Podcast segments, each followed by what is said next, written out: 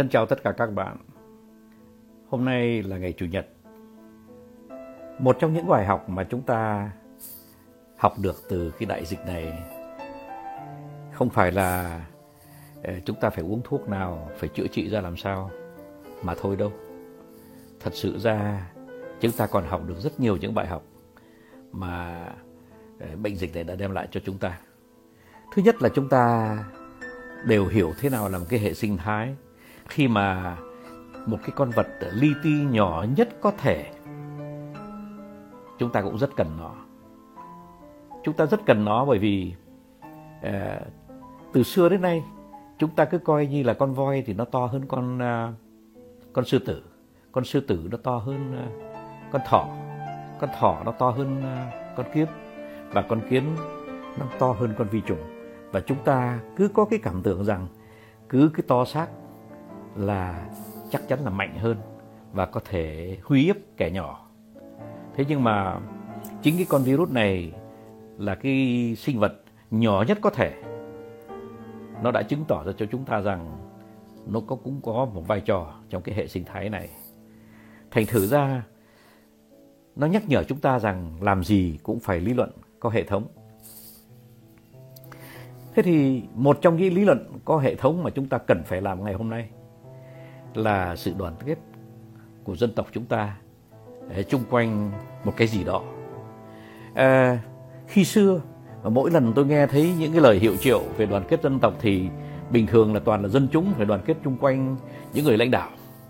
Nhưng thật sự ngày hôm nay tôi có lẽ rất khắc khoải và xin cả dân tộc đoàn kết chung quanh người nông dân, đoàn kết chung quanh những người ở làng quê, tạo ra cho cái đất nước này sự trù phú, tạo ra cho đất nước này một cái môi trường có gạo ngon, gạo thơm, có các rau cỏ ăn rất là thơm ngon, những cái con cá, những con tôm, những con cua rất là ngọt ngào.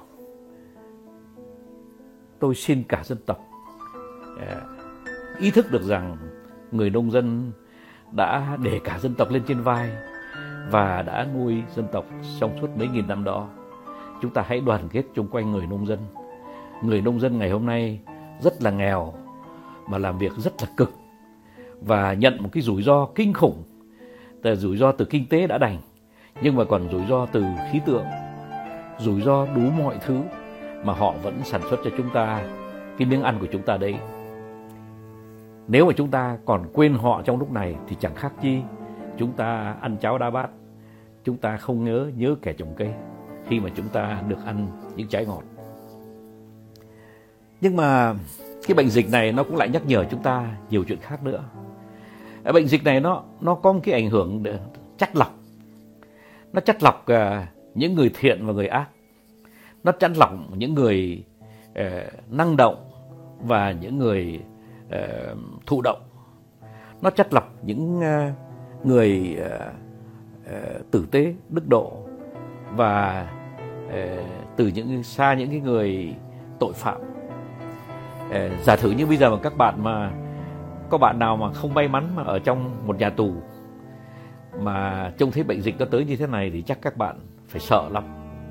Và cái con virus này nó nguy hiểm hơn những cái án từ quan tòa, bởi vì nó nó tới từ bên trong, nó đe dọa các bạn từ bên trong, chứ nó không phải là một cái án phạt của một quan tòa.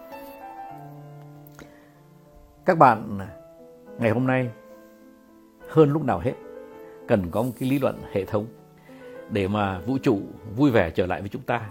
Bởi vì chúng ta cũng chỉ là một thành phần của cái hệ sinh thái đó thôi. Mà chúng ta đã làm cái gì có lẽ quá lố mà hệ sinh thái không chấp nhận.